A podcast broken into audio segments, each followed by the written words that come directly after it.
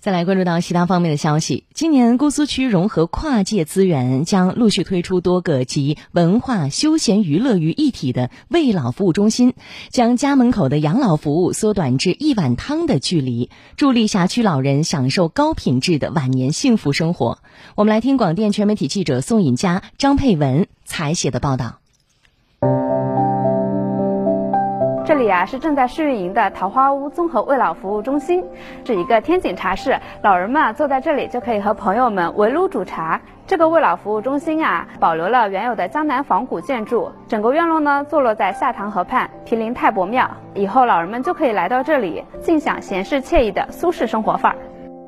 桃花坞综合慰老服务中心总面积约一千两百平米，融合了周边地理特色。重在打造苏式文化养老项目，集营养助餐、文娱活动、养生理疗等于一体。有理发，有刮痧，有眼睛按摩，呃，好像还有艾灸，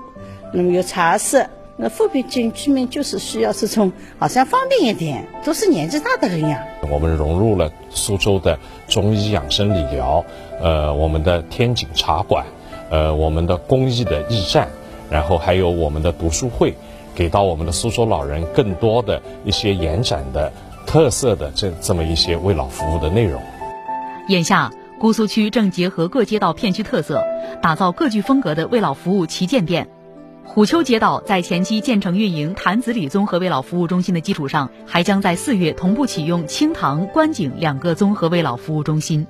我们的清塘综合慰老服务中心呢，将更多的融入呃这个健康生活的理念。我们关节综合慰老服务中心呢，还将开设中医养生课堂。这样子呢，我们辖区一共三个综合慰老服务中心，它的辐射半径呢，将是覆盖我们整个辖区的全域，也是让我们的老年居民在我们的家门口就可以享受到我们的高质、优质的个性化、多样化的服务。今年，苏州全市将改造提升十个标准化街道综合性养老服务中心，二十个综合性养老服务中心，五十个社区助餐点，用心、用情、用力办好民生实事。